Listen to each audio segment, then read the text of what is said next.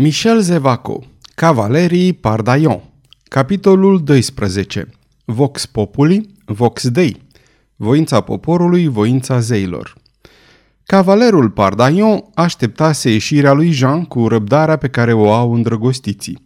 Era hotărât să-i vorbească. Pentru a spune ce? Că o iubea pe fica ei, că o dorea de soție? Poate asta. Când o văzu ieșind și venind spre el, Pregăti așadar un discurs foarte potrivit, după părerea lui, pentru a produce o emoție vie asupra celei care trebuia să-l asculte. Din nefericire, chiar în clipa în care doamna în negru trecu pe lângă el, uită începutul discursului, fraza cea mai bună, tot după părerea lui. Rămase deci cu gura căscată. Jean trecu. Pardaion se avântă atunci zicându-și că avea timp până la strada Saint-Denis să intre în vorbă cu doamna Negru fără să-i treacă prin cap că metoda cea mai convenabilă era totuși să se prezinte la locuința doamnei. Dar, când ieși în strada Saint-Antoine, constată că aspectul Parisului se schimbase, precum uneori, la apropierea primelor rafale ale unei furtuni, orașul își modifică brusc înfățișarea. Grupuri numeroase, burghezi amestecați cu oameni din popor, mergeau spre Louvre. Marea artă redevenise un fluviu de oameni din care se ridicau murmure amenințătoare, uneori voci care strigau. Ce se întâmpla? Pardaion încercă să nu o piardă din vedere pe doamna negru care mergea la 20 de pași înaintea lui. La un moment dat se produse una dintre acele agitații care fac mulțimile să se învălmășească fără să-ți dai seama de ce. Jean prinsă în această învălmășeală, dispăru. Cavalerul țâșni, distribuind din belșug ghionturi, dând în coate și croindu-și drum, bruftuluind în stânga și în dreapta, dar nu o mai găsi pe doamna în negru. În fața lui, braț la braț, mergeau trei bărbați, trei zdrahoni, cu grumazuri de tauri, cu fețe roșii, cu ochii amenințători și mulțimea la trecerea lor urla. Trăiască Kervie, trăiască Pezu, trăiască Cruse. Cine sunt elefanții ăștia trei?" întrebă Pardaion. Cum, domnule?" răspunse un burghez. Nu-l cunoașteți pe Cruse, argintarul de la Pont de Bois, nici pe Pezu, măcelarul din strada Roa de Sisil, nici pe Kervier, librarul de la universitate?" Scuzați-mă, sunt din provincie," spuse Pardaion. Aha, aceștia sunt măcelarul, librarul și argintarul? Bine, sunt mulțumit că am văzut asta.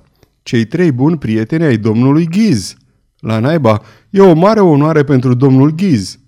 Da, domnule, apărătorii Sfintei Religii. În acel moment, Pardaion ajunsese lângă Pont de Bois. Acolo, o mulțime enormă, agitată, clama. Trăiască Ghiz! Moarte hugenoților! Auziți? spuse burghezul. Auziți poporul? Și știți și dumneavoastră, vox populi, vox dei. Iertați-mă, remarcă politicos cavalerul, nu înțeleg englezește. Nu este în engleză, domnule, făcu bărbatul cu dispreț. Este în latină și aceste cuvinte în latină înseamnă că vocea poporului reprezintă vocea lui Dumnezeu. În acel moment, burghezul fu despărțit de Pardaion de o mișcare a mulțimii. Un escadron numeros de arbaletieri și archebuzieri din corpul de strajă eliberau capetele podului pentru a-i lăsa cale liberă lui Henri de Ghiz. Pardaion se afla la intrarea pe pod, lângă prima casă de pe partea stângă. O clădire veche, pe jumătate prăbușită și care era probabil abandonată căci ferestrele erau închise, în timp ce toate celelalte case afișau spectatori chiar și pe acoperișuri.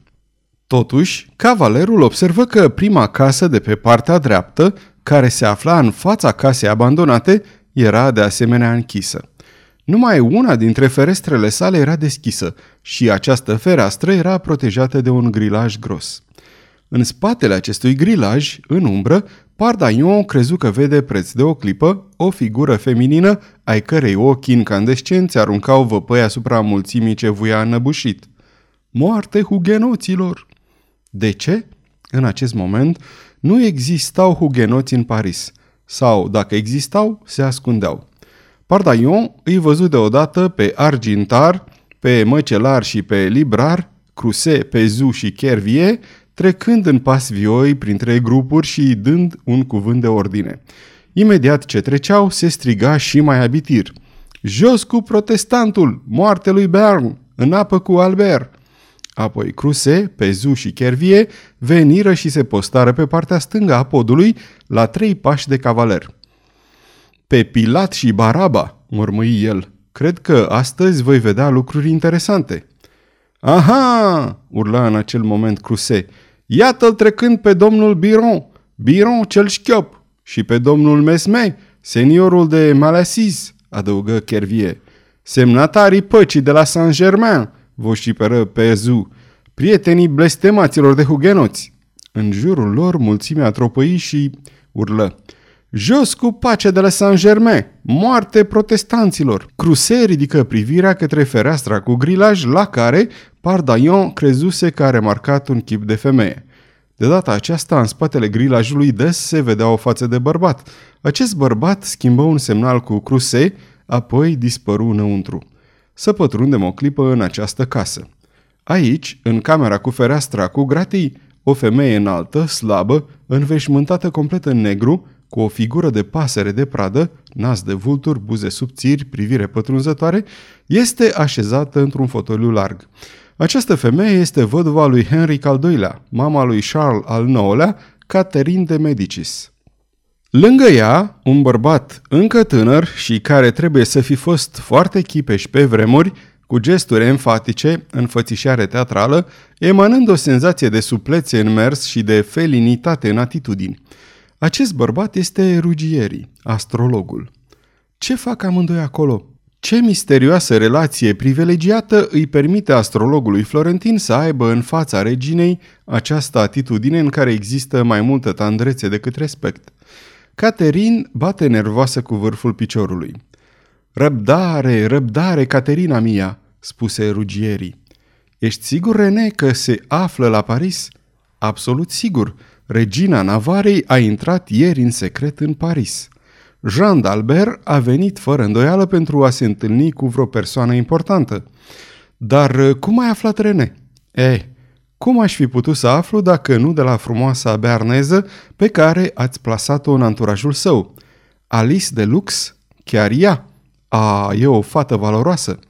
Ești sigur că Jean d'Albert va trece pe acest pod?" Credeți că dacă nu aș fi fost, i-aș mai fi chemat pe Cruse, pe Zu și Kervie, făcu rugierii ridicând din numeri. O, oh, șopti Caterin de Medicis, împreunându-și mâinile, o urăsc, înțelegi, pe această Jean d'Albert. Ghiz nu reprezintă nimic, îl am la mână și îl pot zdrobi când vreau, dar Albert, iată dușmanul René, singurul meu dușman cu adevărat de temut. Ah, dacă aș putea să o aduc aici și să o sugrum cu mâinile mele! Haideți, regina mea, făcu rugierii, lăsați această treabă în seama cetățenilor cum se cade ai Parisului. Uitați, iată-i că se pregătesc. Ascultați. Într-adevăr, urlete înfiorătoare răzbăteau de afară. Rugierii se apropiase de grilaj urmat de Caterin. Nu-l văd decât pe Henri de Ghiz, rosti înfundat cu sufletul la gură Caterin de Medicis. Priviți acolo, la capătul podului, litiera aceea din spatele scortei. Litiera nu poate să dea înapoi, mulțimea o blochează. Curând, când va ajunge aici, perdelele se vor da la o parte pentru o clipă și numai diavolul ar putea interveni ca să-l împiedice pe prietenul nostru Cruse să o recunoască pe regina Navarei.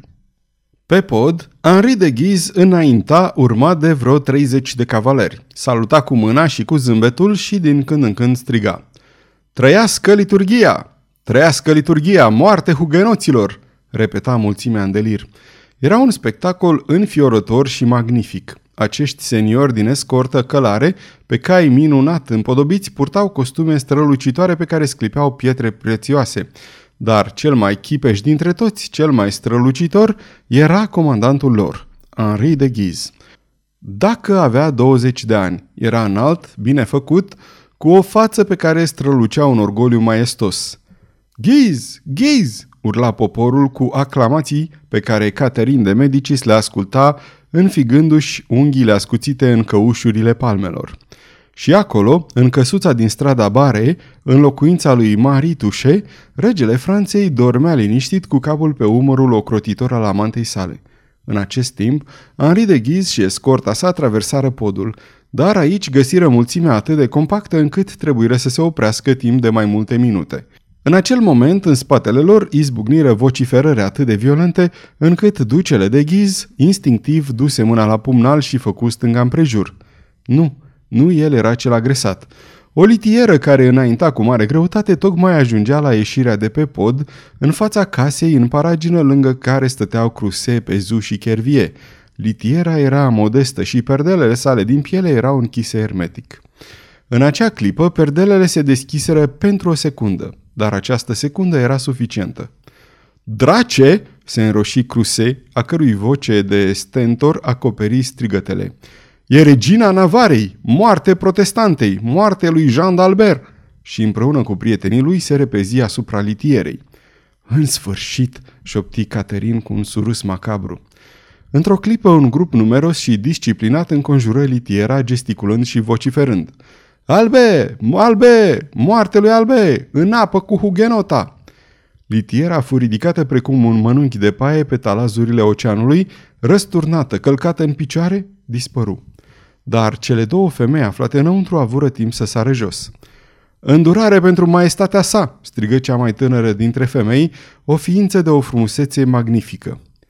Iată! Iată! tunară Cruse și Pezu, arătând-o cu degetul pe cealaltă doamnă care ținea în mână o punguță din piele. Era Jean d'Albert, într-adevăr. Cu un gest de măreție absolută, ea își trase din nou voalul peste ochi. O presiune puternică, irezistibilă, o izbi de ușa casei părăginite împreună cu cea care o însoțea. O mie de mâini se ridicară. Regina Navarei urma să fie luată pe sus, strivită, sfâșiată. În acest moment, Caterin de Medicis și rugierii, de la înălțimea ferestrei lor, ducele de ghiz de la înălțimea calului său, văzură un spectacol extraordinar, fantastic și minunat. Un tânăr tocmai se năpustise, măturând mulțimea cu lovituri de pumn, de cap, de coate, intrând pătrunzător ca o pană de fier și părând să creeze vid în jurul lui printr-un formidabil ruliu al umerilor săi. Într-o clipă se creă un spațiu gol între ușa casei părăginite, de care se sprijineau cele două femei, și mulțimea furioasă în fruntea căreia se aflau argintarul, măcelarul și librarul. Atunci, tânărul își scoase lunga și solida sa spadă, care străfulgeră și începu să descrie o morișcă amețitoare pe care nu o întrerupea decât pentru a lansa din secundă în secundă atacuri furioase cu vârful spadei, în timp ce gloata stupefiată, uimită, dădea înapoi mărind semicercul. Rene, se răsti Caterin, trebuie ca tânărul acesta să moară sau să fie al meu. Chiar la asta mă gândeam, răspunse rugierii, luând-o din loc. Sa megri, spunea la rândul său ducele de ghiz, încearcă să afli cine este turbatul ăsta pe coarnele diavolului, ce mistreț magnific. Acest turbat, cum zicea Gaze, acest mistreț care ținea piept haitei de oameni, era cavalerul Pardaion. În clipa în care Cruse și banda lui se aruncau asupra litierei, el văzuse că în acea litieră se aflau două femei. Timp de aproape o jumătate de minut se desfășură o scenă homerică cu o stâncă pe care o asediau în zadar valurile dezlănțuite. Mulțimea se învârtejea în jurul lui Pardaion, vociferând îngrozitor.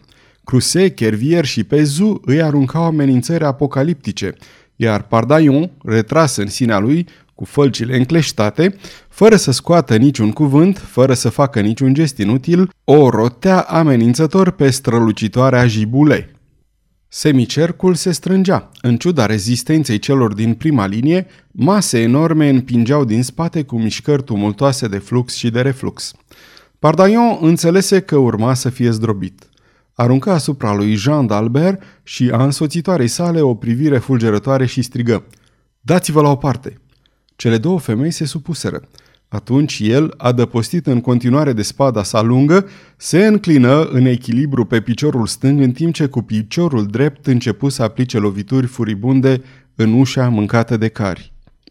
La prima lovitură de călcâi, care răsună ca o izbitură de berbec, mulțimea înțelese tactica, scoase un strigă turbat și încercă să se bulucească asupra smintitului, care făcea încercarea absurdă de a salva Hugenota. Doi sau trei bărbați căzură, sângerând și Jibule descrise un cerc de oțel înroșit. La a doua lovitură de călcâi, ușa zdruncinată gemu și una dintre încuieturile sale cedă. La a treia se deschise violent cu încuietoarea făcută țândări. Vino, Alice!" spuse Jean d'Albert cu o voce ciudat de calmă. Poporul, văzând că victima scapă pentru moment, scoase un urlet atât de teribil încât păru că bătrâna casă se va prăbuși. Cruse, Pezu și Chervie nu se mai aflau acum în față. Dispăruseră în giganticele învolburări ale acestei maree umane, se produse un fel de asalt, o înaintare irezistibilă a fluxului, o prăbușire titanică a unui taluz.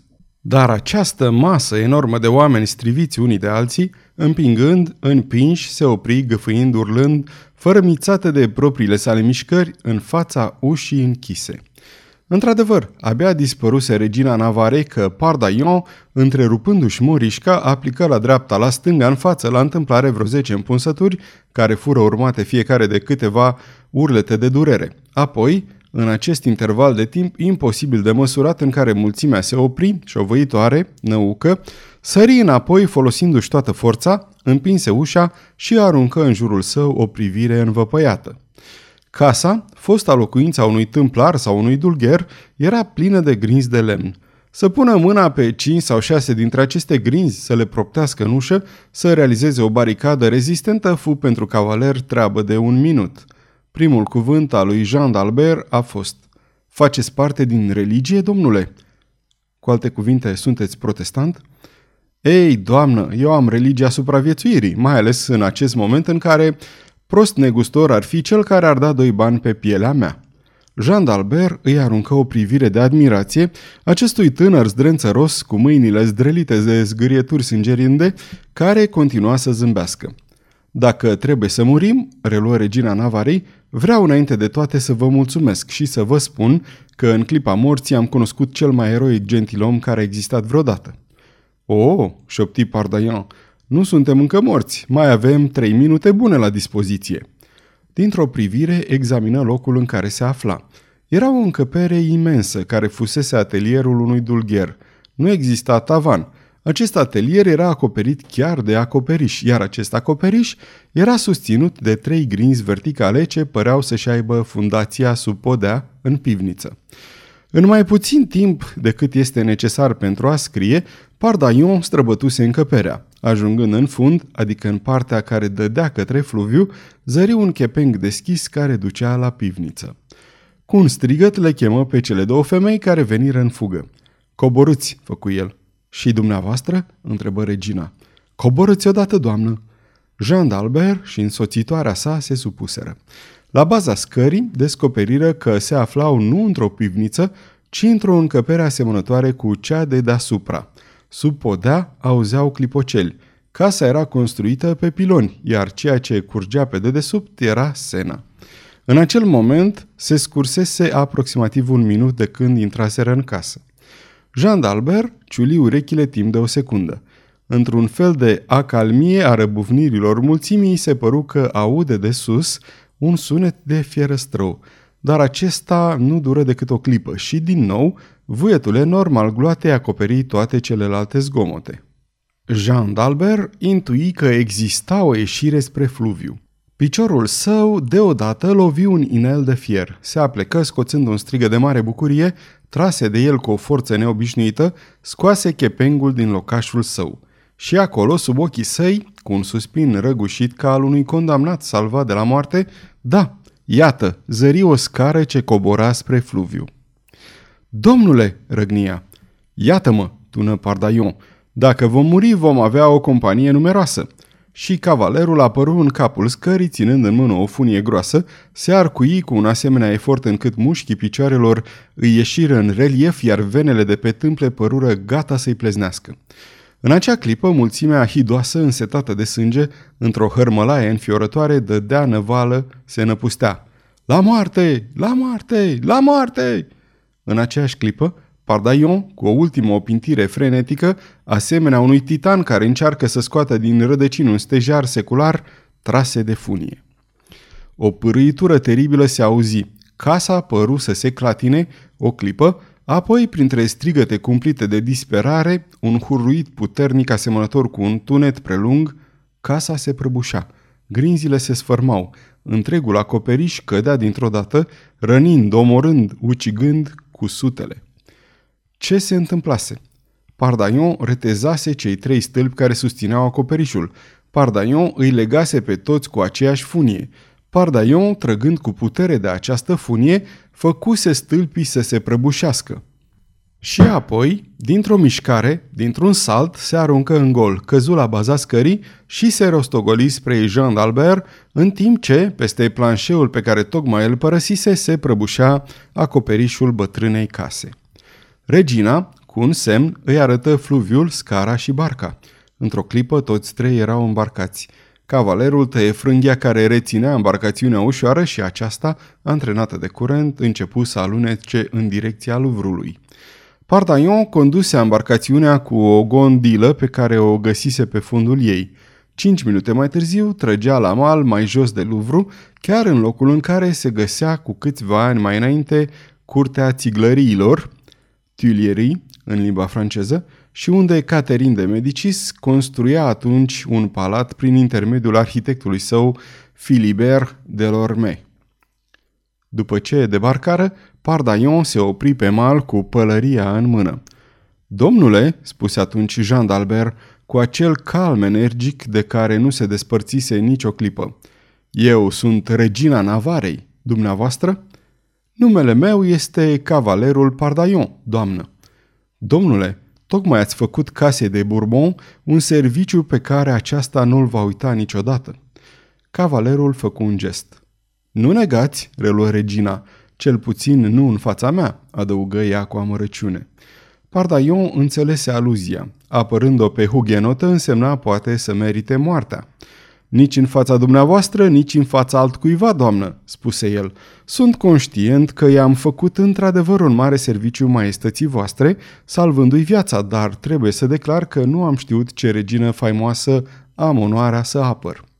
Jean d'Albert, care de mulți ani avea sub comandă eroi și trebuie că se pricepea la eroism, fu izbită de această demnitate rece, corectată de ceva ironic și zeflemitor care emana din toată ființa cavalerului.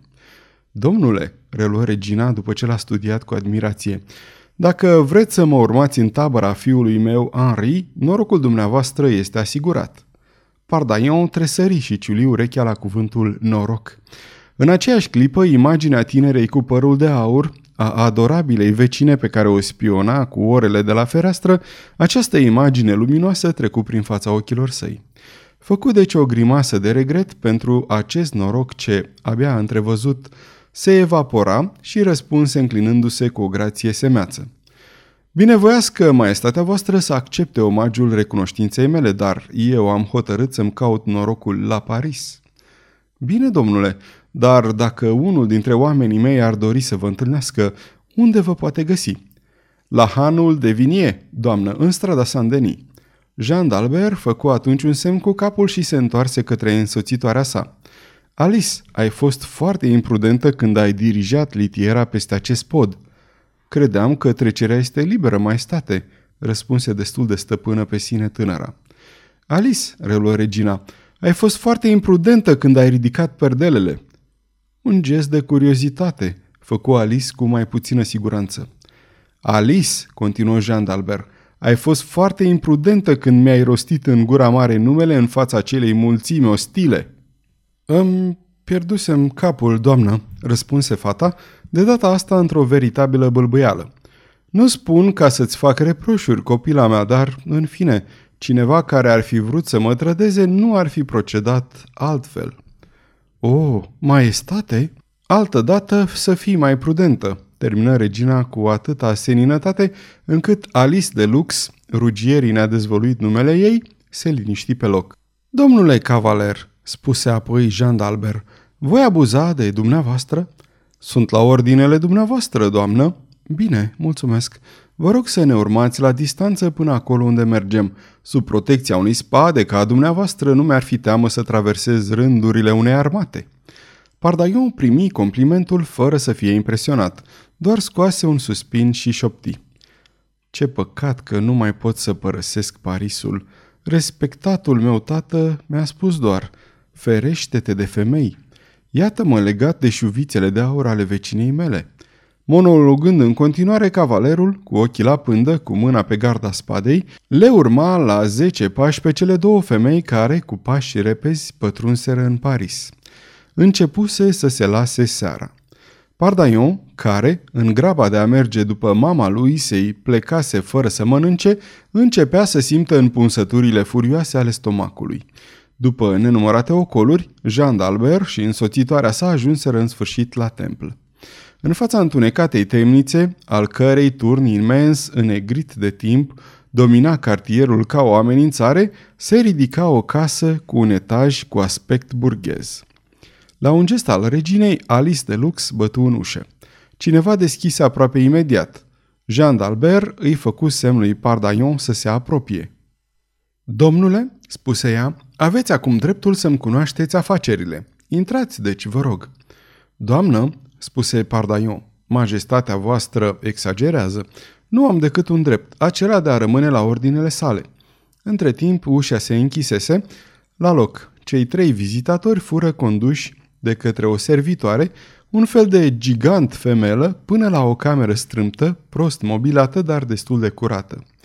Aici, un bătrân cu nasul acvilin, cu o barbă lungă, patriarhală, era așezat la o masă pe care se găseau trei balanțe de calibru. Ah, făcu el cu o cordialitate exagerată. Din nou dumneavoastră, doamnă... Doamnă, cum oare? Sunt trei ani de când nu v-am văzut, dar numele dumneavoastră este înscris aici, în safe. Doamna Leru, spuse regina cu răceală. Așa este, îmi stătea pe limbă. Și aveți iarăși vreun colier de perle, vreo agrafă cu diamant de vânzare pentru bunul Isaac Ruben? Rugăm cititorul să-și amintească că în momentul în care a sărit din litieră, regina Navarei avea în mână o pungă de piele. Această pungă fu deschisă de către Jean d'Albert și conținutul ei răsturnat grămadă pe masă. Ochii lui Isaac Ruben scânteiară, întinse mâinile către diamantele, rubinele, smaraldele, pietrele prețioase care sclipeau pe masă și își încrucișau razele. Regina Navare era pe atunci o femeie de 42 de ani, purta încă doliu după soțul său, Antoine de Bourbon, mort în 1562. Avea ochi cenușii, cu o privire intensă, ce pătrundea până în adâncul sufletului. Vocea sa provoca entuziasmul, gura sa avea o linie severă și la prima vedere această femeie părea glacială, dar atunci când era animată de pasiune, se transforma. Jean d'Albert nu avea decât o pasiune, fiul său. Pentru fiul său, ea, o femeie nepretențioasă, îndrăgostită de stilul de viață patriarhal din Bern, se aruncase cu înverșunare în viața cazonă. Între timp, Isaac Ruben triase pietrele. Le examină cu sprâncenele încruntate de efortul calculelor. Doamnă, spuse brusc evreul ridicând capul, aici sunt pietre în valoare de 150.000 de scuzi. Este exact, spuse Jean d'Albert. Vă ofer 145.000 de scuzi. Diferența reprezintă profitul și riscurile mele. Cum doriți să vă plătesc? La fel ca data trecută. Printr-o scrisoare către unul dintre corespondenții mei? Da, numai că nu vreau să am de-a face cu corespondentul dumneavoastră din Bordeaux. Alegeți, doamnă, am corespondenți peste tot. Numele orașului? Sante. Fără să mai spună nimic, evreul început să scrie câteva rânduri, semnă, aplică un sigiliu special pe pergament, reciti cu atenție această, ca să spunem așa, scrisoare de credit și o întinse lui Jean d'Albert, care, după ce o citi, o ascunse în sân. Isaac Ruben se ridică spunând, Rămân la dispoziția dumneavoastră, doamnă, pentru orice operațiune de acest fel. Regina Navarei tresări și un suspin repede înăbușit îi umflă pieptul. Ceea ce tocmai vânduse erau ultimele sale bijuterii. Nu-i mai rămăsese nimic. Făcându-i negustorului un semn de rămas bun cu mâna, se retrase urmată de Alice. Pardaion le urmă. Sfârșitul capitolului 12